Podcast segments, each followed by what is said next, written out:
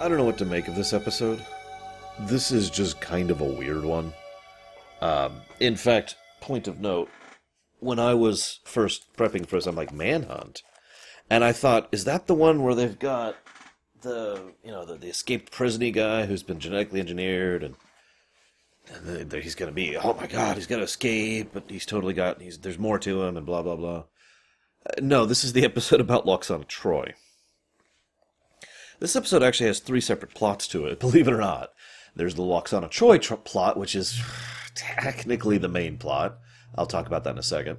Then there's the Dixon Hill plot, which might as well not even be there. That's the B plot. And then there's the assassin plot, which shows up for about forty seconds at the end. That's slight exaggeration. Um, uh, let's talk about Tracy Tormé. This is basically the episode where Tracy Tormé left the show. Now, I have spoken ill of Tracy Tormé several times in the past, but I've also been willing to give him at least some small amounts of credit, uh, given some of the ideas he's had, some of the work he's done in the past, and how a lot of the crap that's come out with his name on it isn't quite his fault.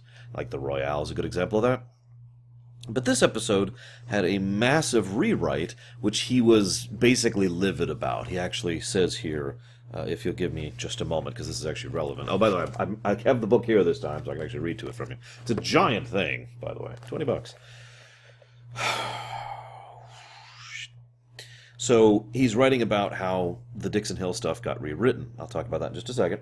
I turned green when I saw it. This is a direct quote. I turned green when I saw it. They got on this kick where Picard kept saying it was based on a book he just read. He kept saying, that didn't happen in the book I read. Uh, not only was it like Battlestar Galactica, but it was like the Royale, where they said everything was from a book. I was desperate. I went to Gene. It really got to me. The Royale I just shrugged off, but they were just mutilating Manhunt. And once again, I thought, with Gene stepping in, he could save it. Maybe with Gene stepping in, he could save it. But he was out of the picture, and everything would have to go through Maurice Hurley, uh, and he didn't want to hear it. The Dixon Hill stuff was a complete turkey. The Troi stuff worked out okay, and I took my name off it because I didn't want people thinking I wrote that. Now, the reason I read that to you specifically was because that sounds like he went to Roddenberry, who basically said, nope. And at that point, the rewrites had already happened. But Roddenberry specifically pointed him to Hurley, and Maurice Hurley said nope for whatever reason. I don't have any specifics, and I wasn't able to find any. But here's the problem with this.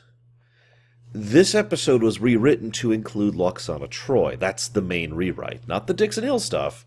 The rewrite that shoved her into the picture and made her the main focus of the episode. So who did that?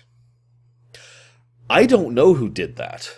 I did a little more research into this than I normally do, and I couldn't find anyone willing to talk about it, or anyone who did talk about it, or any interviews or any anything that indicated who actually did the rewrite to shove Lwaxana Troi in charge.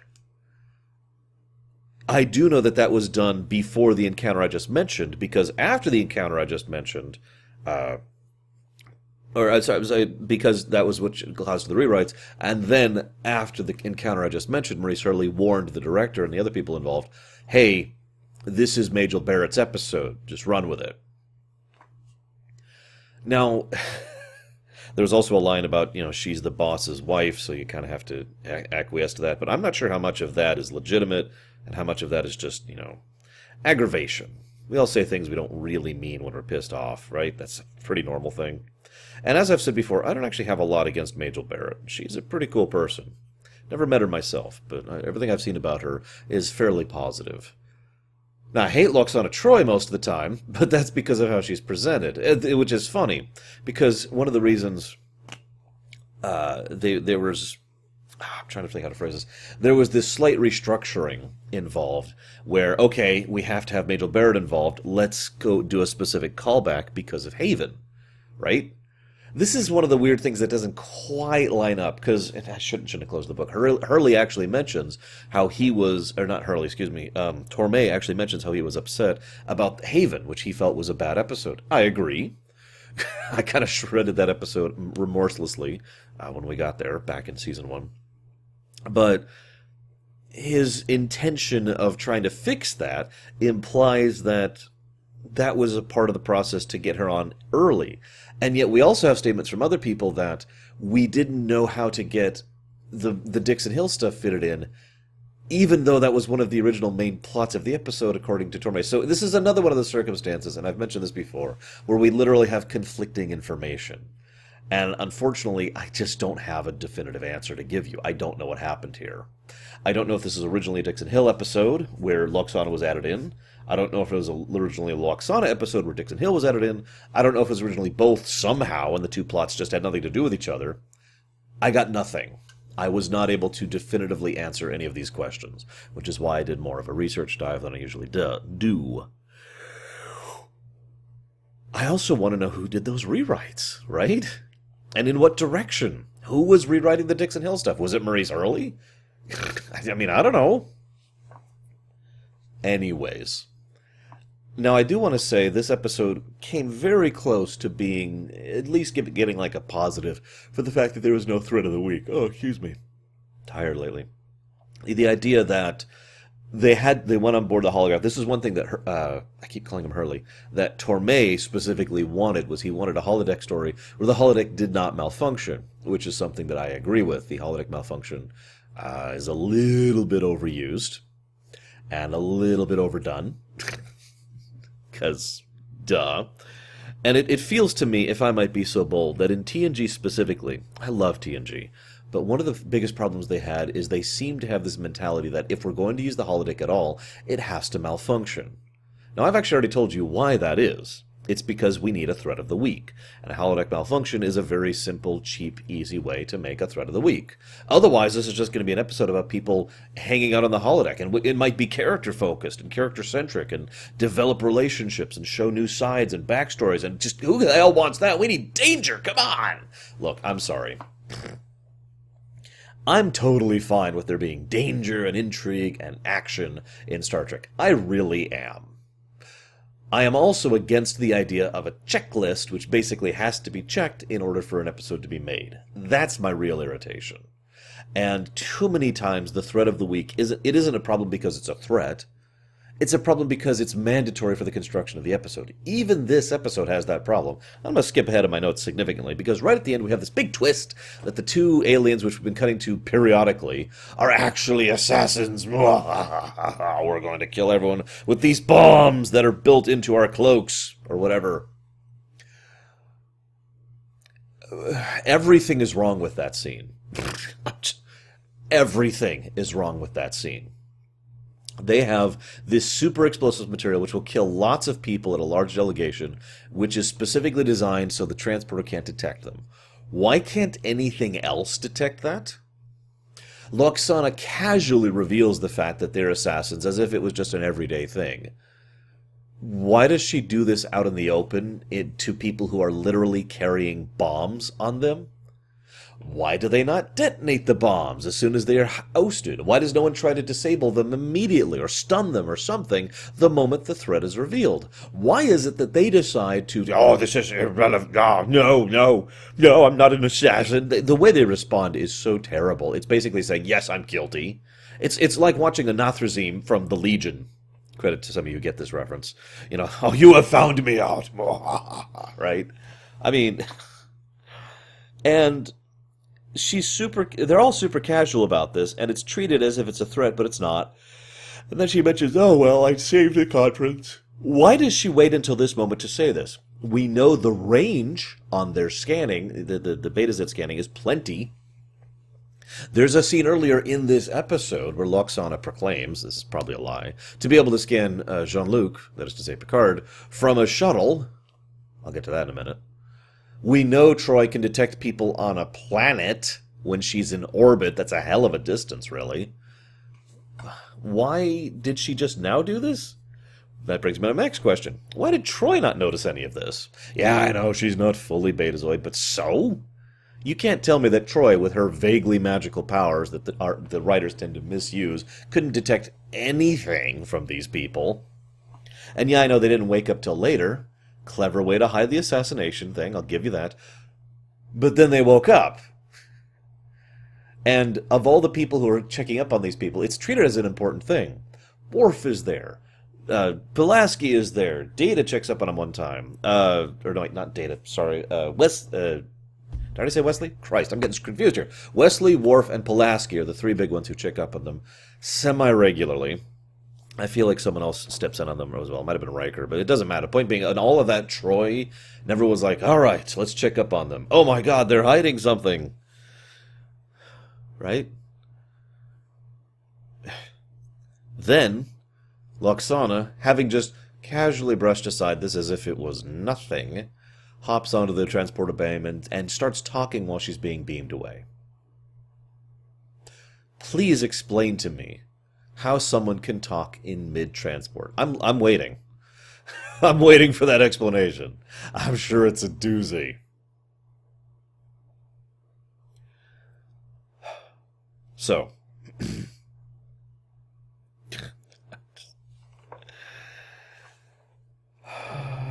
so then we cut back to the beginning of the episode, now that I've got that out of my system. Like, this is not what I would call a good episode. I can't, I would actually call this a bad episode. But it, it's hard to point to any one thing. It just feels like a lot of different things were shoved together with no coherence or purpose. There's no theme here. There's no character-centric stuff. All we learn is that Picard is a terrible role-player while simultaneously being pretty good at role-playing. Why is the Dixon Hill stuff even in this episode at this point? Yes, I know the out-of-character reason. I even know the in-character reason. But why go this route with it? He literally shows up and says, hey, I'm Dixon Hill. And then they have a few scenes of him complaining at the computer for his own fault. I actually have a couple notes about that. So at the twenty-one minute and ten second mark, Dixon Hill enters the episode. And there's this bit where he walks in. And he's trying to remember her name. He's like, ah, oh, that's right. What's her face? I don't remember her name. And she says, oh, you're acting like it's been a year. Well, no, that's a strangely specific statement. Several people, multiple people, said they wanted to do more Dixon Hill stuff after the big goodbye. It makes sense why. The holodeck, let's be honest with ourselves, is a great tool for a writer to tell additional types of stories, to vary up the usual. You don't have to have everything set on the Enterprise or in science fiction if you do that, and as I've pointed out before, it is cheaper to film on the pre-existing sets that they have at Paramount or wherever they ch- choose to use in order to do these things. So it is legitimately cheaper to do some some of these holodeck episodes. Cool with it. Um, so they all wanted to do this, and they all referenced Big Goodbye. But I bring this up because the implication stated is that Picard has not been on here since the big goodbye, which is about a year ago in character. Picard has not been on the holodeck in a year. Keeping in mind he enjoyed the experience. He called a staff meeting to gush about it. And he hasn't been on there in character in a year. Now, I know we haven't seen him go on, but that, that implication is almost absurd. We know Data's been on there, right? So, I find myself wondering why even include that. Like, it's a weird form of continuity that almost doesn't make sense. I get it, I get it. Picard's very busy. That's why right now, in the middle of a busy delegation transportation mission, he can go in the holodeck. Yeah, no, I'm not buying that one. In fact, earlier Picard was recusing himself from an exploratory, exploratory mission to go get his heart worked on, which is a whole other problem I talked about already. So then he goes on the holodeck, and someone tries to shoot him, and he says, computer, freeze program. I have a very interesting question. What would have happened if he hadn't? I'm actually curious about that, because he even ducks behind the, the, the desk. Now, do remember, this is functionally, I think, the fourth holodeck episode. It, it's still relatively early on. So we do know that the safeties are a thing, though. That was introduced in The Big Goodbye. That was part of the thing. And that makes sense. You, there's ninety-nine thousand reasons why you want safeties on something like a holodeck. There's just too many ways that can go badly from a design perspective. So, uh, from an engineering perspective, excuse me. So it makes perfect sense that there would be safeties involved and that Picard does not literally have to duck. Now, you could say maybe he's getting into the moment, which means he's a good role player, but it also makes me wonder why computer freeze program is the pro- is the command to freeze program. I know that sounds like a weird thing to comment on, but computer freeze program is six syllables. And it can take someone a while to say, especially if they have to, have to say it in a hurry, for whatever reason. You'd think there'd be some kind of shorthand, right? I mean, we have that right now in computers. We literally have the ability to run a script, right? We can run a batch file. You could think they could just set up a batch file that says, okay, I want to run this full lengthy command if this much shorter command is stated. So you could just say, computer, freeze, right? Or hell, even just freeze if you want to. Or maybe you could make it like a code word, like banana pants or something. I don't know, something.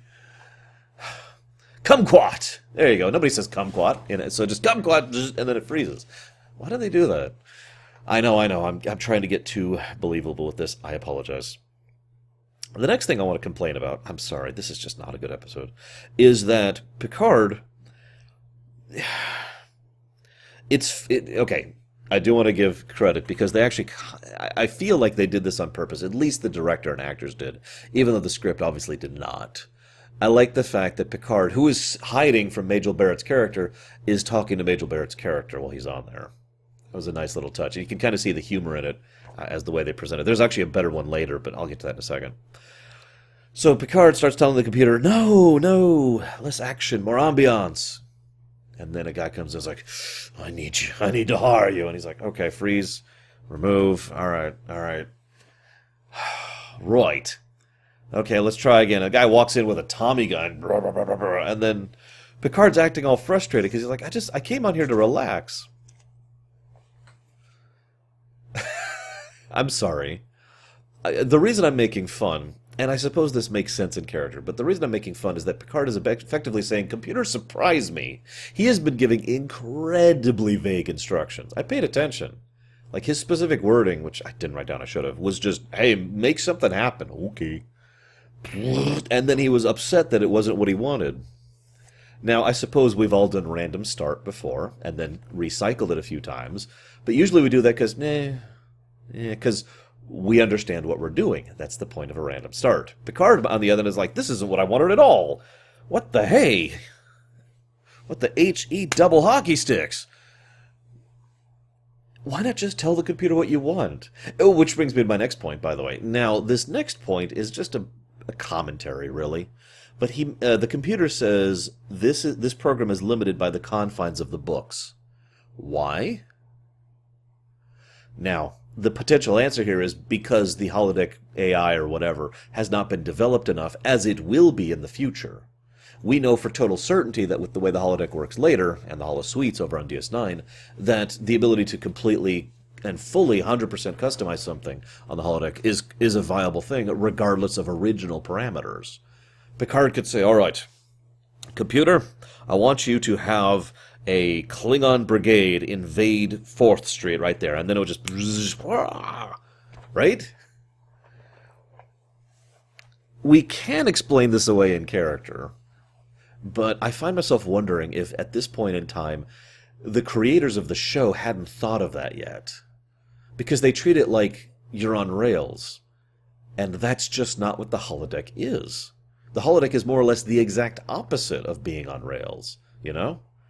I mean, sure, there are holo novels, a concept that we've introduced much later in the franchise's history, which are a deliberately intended on-rails adventure, but for the most part, the holodeck is designed to be the playground, the, the, the sandbox adventure.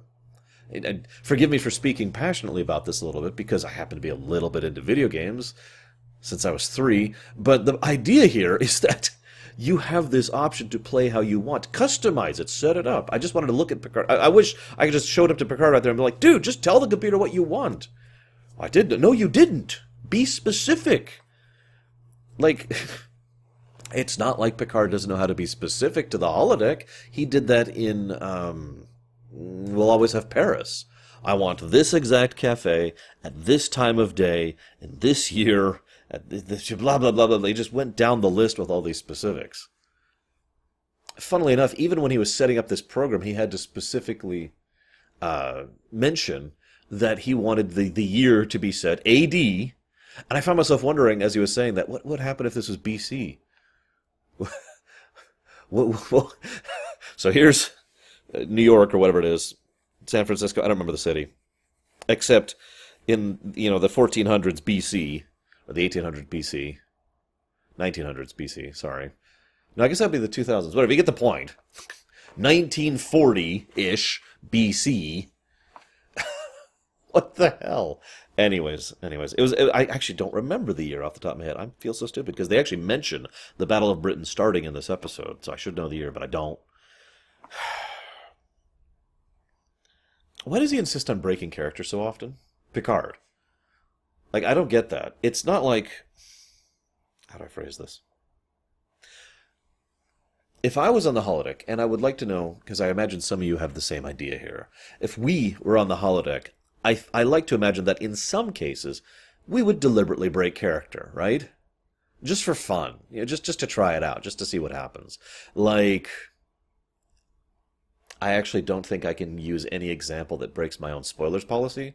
So let's use a meta example. Let's say that we're playing an episode, uh, playing this episode of Star Trek in the holodeck, okay? And we're playing Picard, right? So we're like, ah, they're beamed aboard. Uh, Worf, check them out for explosives and uh, send them over to this area and make sure they don't come out of their coma until they've been completely disarmed, and then put them in the brig. What? You know, like they're... they're I know that's a bad example because I'm just using this episode, but you get the idea, right? I'm sure you can think of plenty of games where it'd be interesting to just say, "Oh, you know, I know how this game ends. I know all the twists. I know all the reveals. So I'm just going to walk in knowing all that and completely break character on purpose because, aha, just for fun." But that's not what Picard does.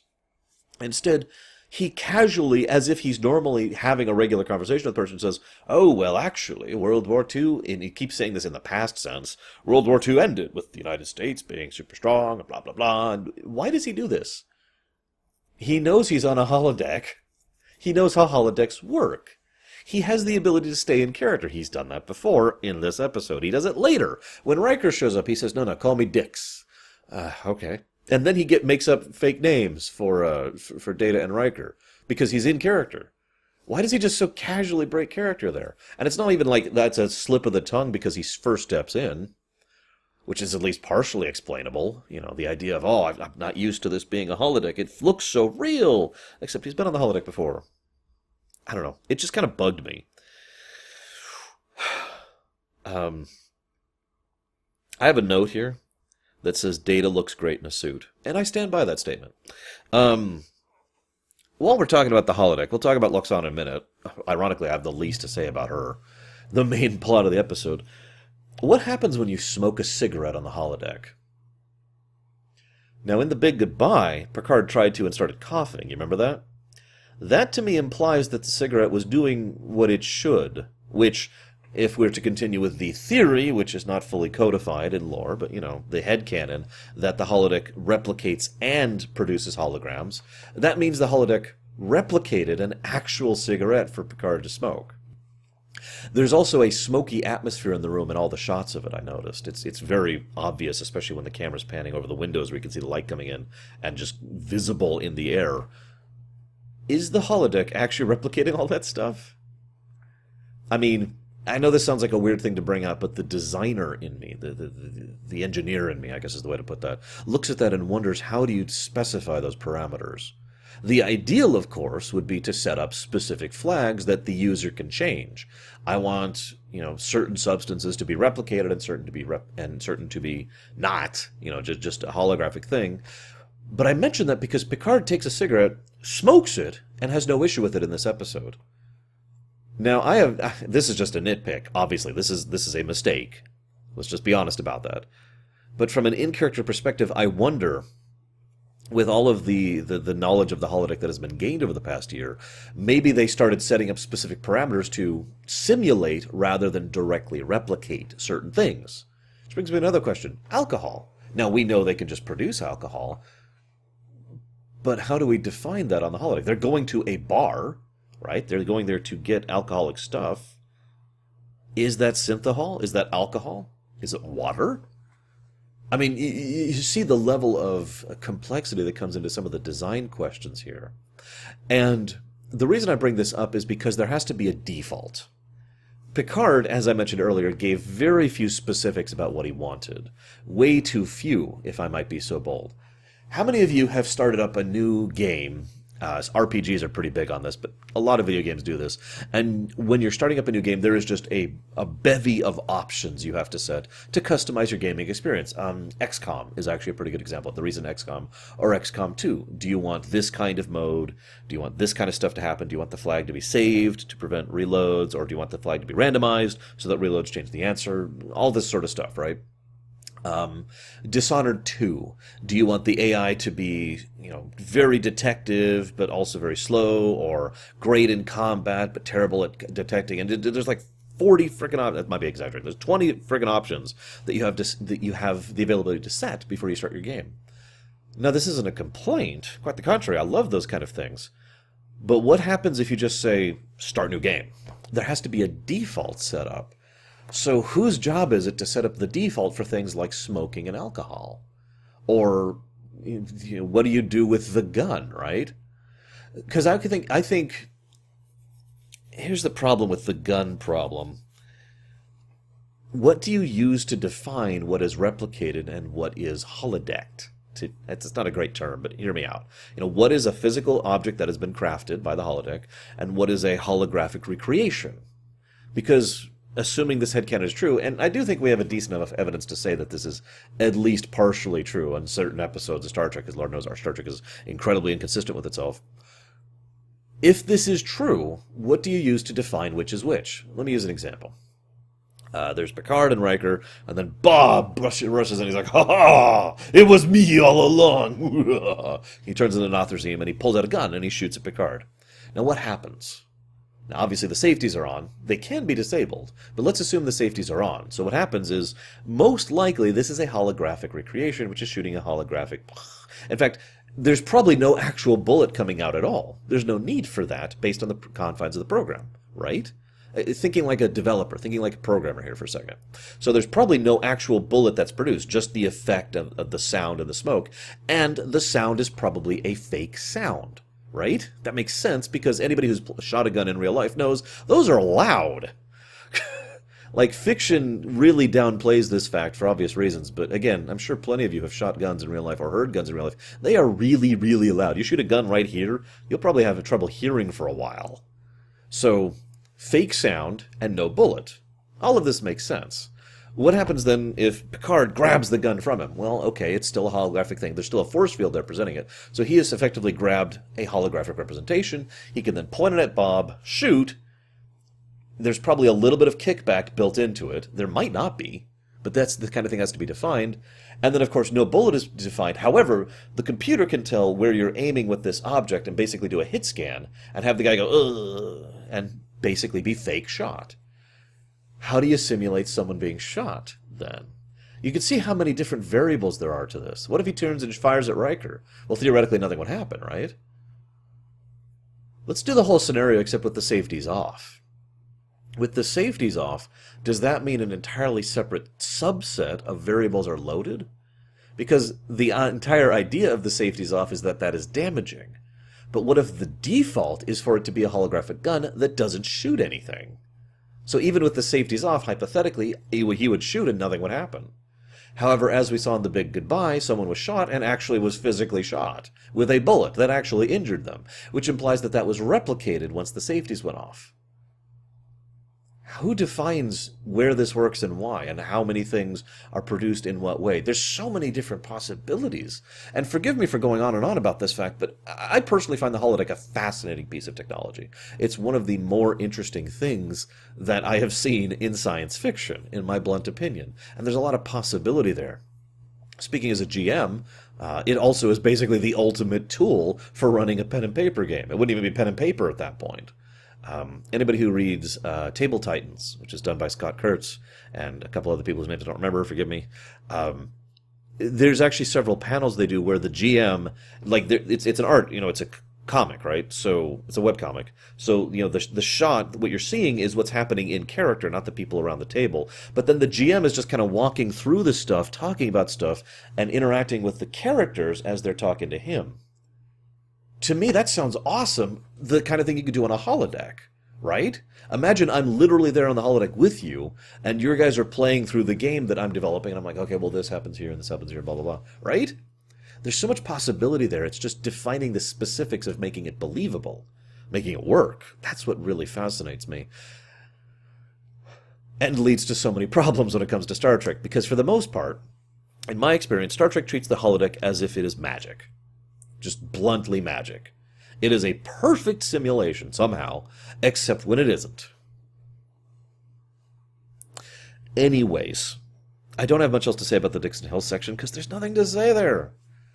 Lwaxana falls for a hologram. uh, I'll get to that in a minute. Let's talk about Lwaxana. I don't want to. Let me explain why Lwaxana rubs me the wrong way. Because there's a specific reason.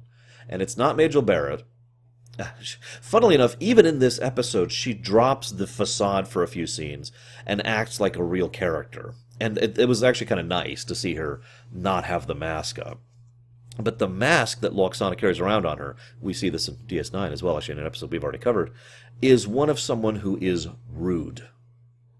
You could ascribe other attributes to her, but the rude part is all that really matters to me, because I can't stand rudeness. In fact, I hate rudeness. I am the kind of person who will be more positively inclined to someone who is evil but polite than someone who is rude and neutral. Rude and good, fine, whatever. But still, you're being rude. Why are you being rude? It drives me crazy. So, she is just very rude. And I think everything I dislike about her can be explained by one very specific scene. She is on an open channel talking to him on his bridge with another ensign that she's basically shoving out of the way so she can talk, which is already rude. And she flat out says, "Oh my God, you think such horrible thoughts about me." Now, we know she's lying. We could say with extremely high certainty that she is lying with those little jabs. It's just become her own little joke with Picard. Fine. But the way she does that right at the beginning is just rude. And if she knew anything about Picard, she would understand how how embarrassing, humiliating, and emasculating that is to Picard. This is someone who was upset about the idea that people would learn that he was getting surgery. Remember that? Back in uh, Samaritan Snare? The idea of someone just walking up and being like, "Picard, hey!" in front of his crew on his bridge. Oh, and of course, it's a lie, which just makes it worse. I know that sounds weird. If it was true, at least there would be some kind of, yes, fine, whatever. But it wasn't true. She was trying to humiliate and embarrass him with a lie, which just makes in all of her intentions wrong, to put that as bluntly as I can. Now, I actually skipped over something, forgive me. The episode actually begins with Picard, who uh, comes down and says, "Ah, welcome to the Enterprise." And then there's this moment of awkward silence. Why is that there? See, the thing is, the aliens don't respond. And then, you know, Pulaski goes up to check him, and Wes is like, "What's going on?" And then Picard, the guy who just said, "Welcome to the Enterprise," explains that they're in a frickin' coma. An artificially induced coma so that they can... It's a form of stasis so they can endure space travel. Pause for a second. That's a kind of a cool idea. It's kind of an extension of the pre-existing real-life idea that would have to go into, you know, habitat, habitat pods or stasis or whatever for space travel because of how long it would take. The idea that space travel is horrifying is actually kind of a neat thing, especially in Star Trek, where space travel is everyday and mundane. The idea of seeing that kind of concept is a neat idea, and I wish they did something more with it, but realistically speaking, they didn't. Back to the episode. Now, I bring this up because that line is completely inconsequential and irrelevant. Picard's line just makes him look like a goofus. What should have happened, if, and because I always like to critique and give alternate possibilities, what should have happened is instead Picard should have been like, um, said nothing, just stood there in formal dress, because it's the proper thing to do, with it so far. And then Pulaski goes up and checks on them, and Wes is like, "Aren't we going to greet them, Captain?" Picard's like, "No, of course," and then explains everything to Wes. That way, Wesley, who admittedly probably should know about this given previous episodes, but whatever, Wesley at least still is the person who does not know what's going on. Picard comes across as fully the person who is, you know, fully briefed on the situation, which is good. And the entire scene just sort of clicks a little bit better, rather than being weird. Back to where we were with Lwaxana. So then Lwaxana beams aboard, kneeling. Now, we know Lwaxana does not like... God, it's weird. I'm sorry. If I start screwing up my pronunciation, it's because saying Lwaxana over and over just kind of gets... Uh, after a while. my mouth just kind of goes... Bleh. Lwaxana has a noted disp disposition against transporters, which goes away at the end of the episode, but whatever. So that's understandable. If she really is a ambassador of, on behalf of the Federation, who has full rights and all that, why not just have her come aboard on the shuttle that she was already in? They don't actually call it a shuttle. They say it's a small transport cla cra craft, but I'm pretty sure, based on the shots and based on what they're talking about, that it's a frickin' shuttle. Why not just have her come aboard? Right?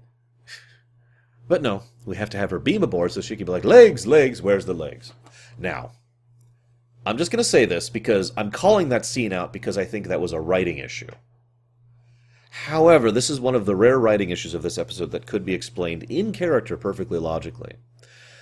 One of the things that is very predominant about Lwaxana's person, her persona, not her personality, not her real self, but the mask she carries around, is that she likes to make a scene. She wants people to notice her, whether it's good or bad, and she wants to provoke people. She herself flat out states, I like doing the unexpected, even when it's rude. So, in character, it makes perfect sense that Lwaxana would say, you know, I could go over, but beam me aboard. Oh, and I'm going to kneel when I do it. She, and she doesn't say this, but this is what she's thinking. I'm going to kneel when, when she does this so I can make a big scene about, oh my gosh, my legs, and get everyone's attention on me, just like I like. Because that makes sense for the way she's presented. Not really a uh, positive thing, but there you go. So, they once again call back.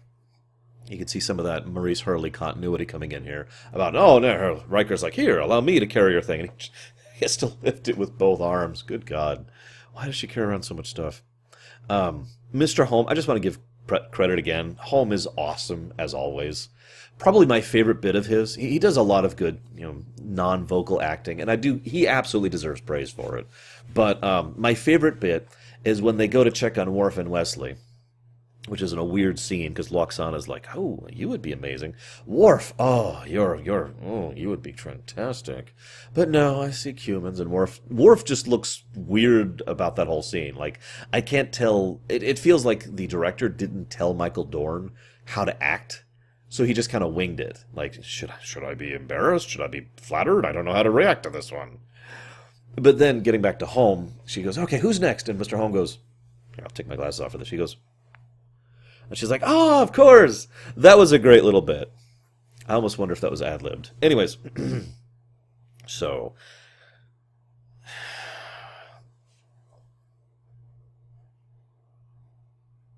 I'm sorry.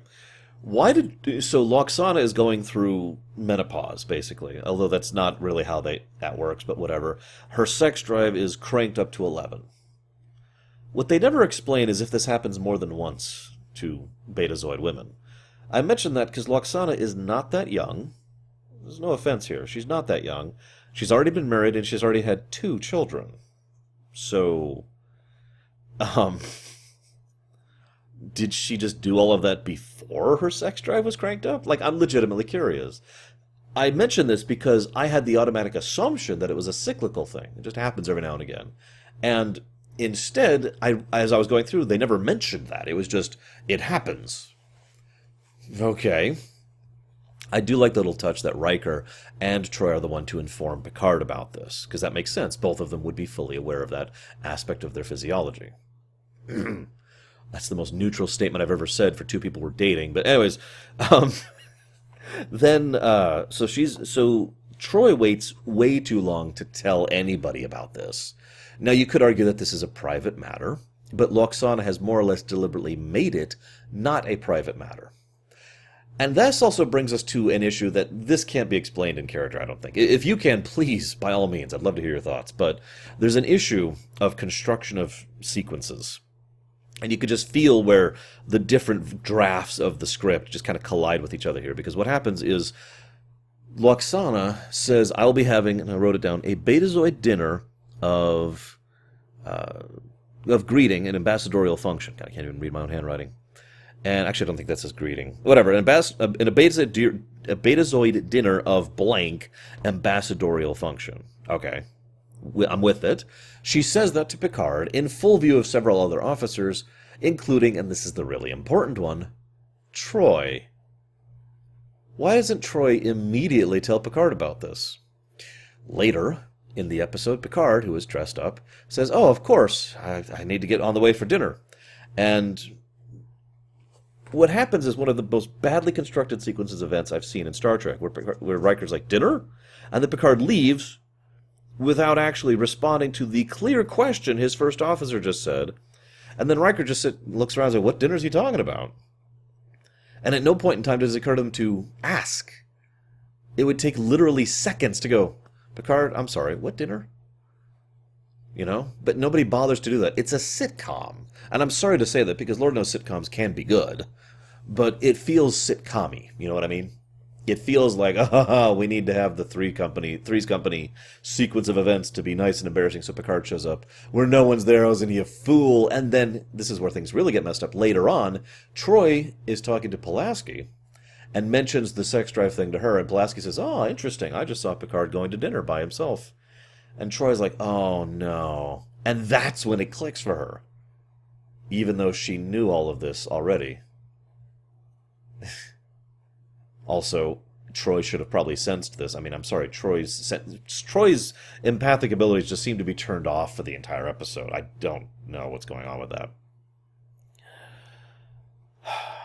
So, then there's a scene where they have... Su- I actually kind of skipped past this. It's the scene where the Three's Company thing just happened. There's a scene where characters sound like they're not themselves. And I bring that up because I've noticed that's kind of a hallmark of Tormé's writing. I've mentioned this several times before. And this, I think, I can actually put on Tormé. It's probably the only complaint of this episode I can put on his shoulders. Because there's this scene where they're just ah, busybodying on the bridge. Wesley, Riker, and Data are busybody rumor milling on the bridge about ooh hoo hoo hoo. And... I'm sorry, I know that's a little thing, but something about that scene just took me completely out of the moment. And they had this super incredibly fake laughter. Um, then Picard goes to the meal. Now, I want to give credit to the props, I suppose, people, because they changed out the bell. The bell that they used in the previous episode, which is Haven, was obnoxious and annoying. And they used it way too often. Now, I get that that was kind of the point... But as I've said many, many times, just because you are deliberately annoying does not make you not annoying. I know. Um, and you have to do something as a as a creator, as a, as a creator, as a writer, to, to even that out. Because remember, you're still presenting a work of entertainment to an audience, right? They do a better job of it here, and that's kind of why I wanted to praise that. They don't use it as often. And it's a completely different tone, which is far less abrasive and far quieter. In fact, I wouldn't even be surprised if it basically said nothing and they added the sound effect after the fact, because that's kind of what it sounded like. Um, and that's a good move. That's a legitimately good idea and a good way to still have the blong while at the same time not irritating your audience with it. Now, I've been kind of tearing this episode to shreds, but I want to give huge praise to Majel Barrett and Patrick Stewart. No, really. The scene where the two of them are having dinner and then Data joins in is actually great. Um, it's not the best Star Trek I've ever seen, of course, but it was just a breath of fresh air amongst most of the rest of the episode. Patrick Stewart is a wonderful, subtle actor, the kind of person who can do very minor changes and differences in his posture and the way his face is being held that convey a lot of emotion. He's a great actor. And Majel Barrett is no slouch herself. She has this whole presentation... It's hard to properly explain, but if you watch the sequence of events, you know what I'm talking about, where, you know, she comes in and she's trying to be seductive and sultry, right? But she notices almost immediately that that isn't working. So then she switches tactics completely, starts sitting far more conservatively, and starts talking her way through him, trying to intellectualize her way to what she wants out of the arrangement. And then when Picard brings in Data... she just deflates. Now, she doesn't actually get to the point of losing her composure. And that's the nice subtle bit there.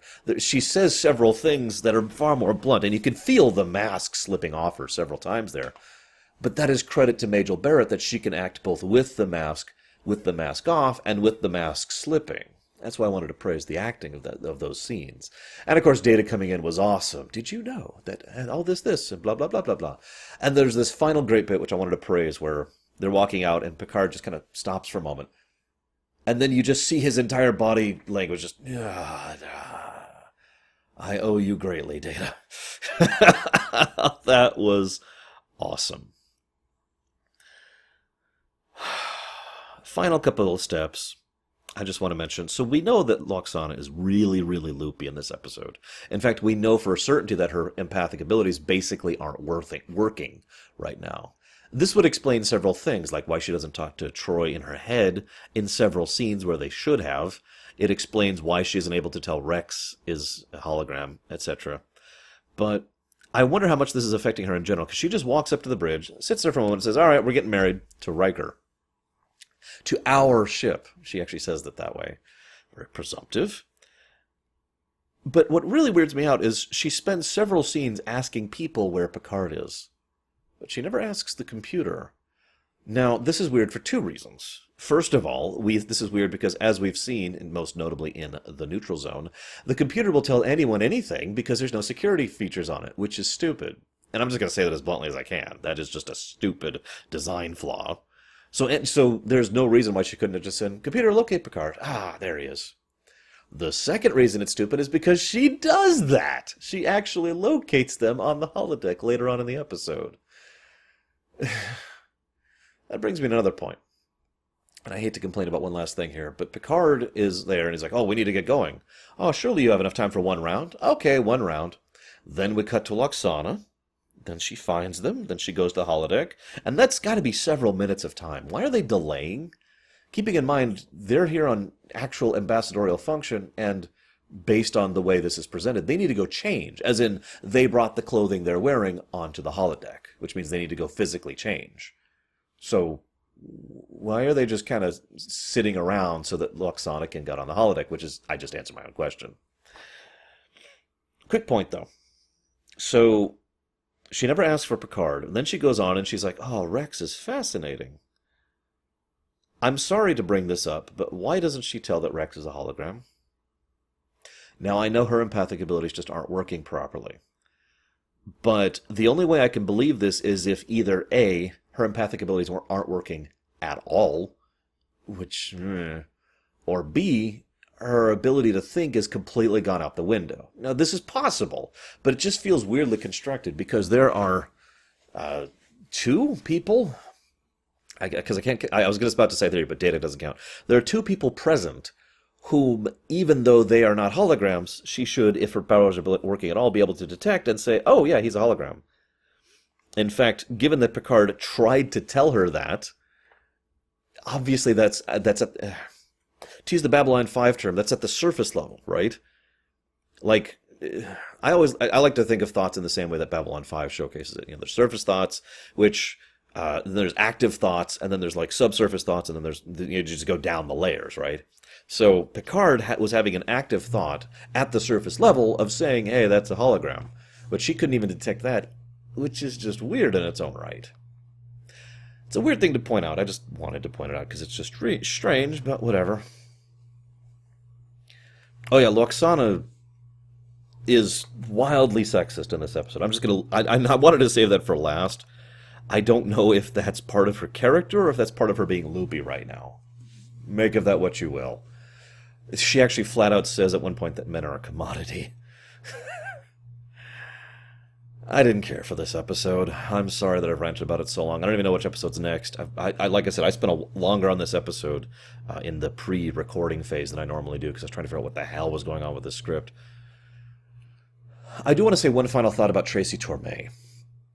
I have obviously flung a lot of crap at him for the episodes he's done on T N G, but I've done a little bit more digging into Tormé's work in general, and it feels a little bit more like the man is great at coming up with interesting and unique ideas, and not so great at actually implementing them. Tormé feels to me like the kind of person who should write in a team, and that's, there's no insult there. You know, obviously, we all... It's weird that I have to say that, but you know, there's nothing wrong with being skilled at one thing and not being skilled at another. And I would have liked to see more of his work on Star Trek, especially in Season seven when they ran out of ideas.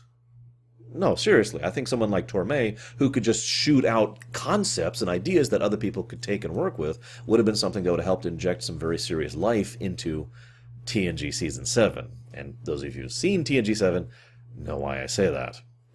I hope you all have enjoyed my discussions on this, and I'll be seeing you guys next week.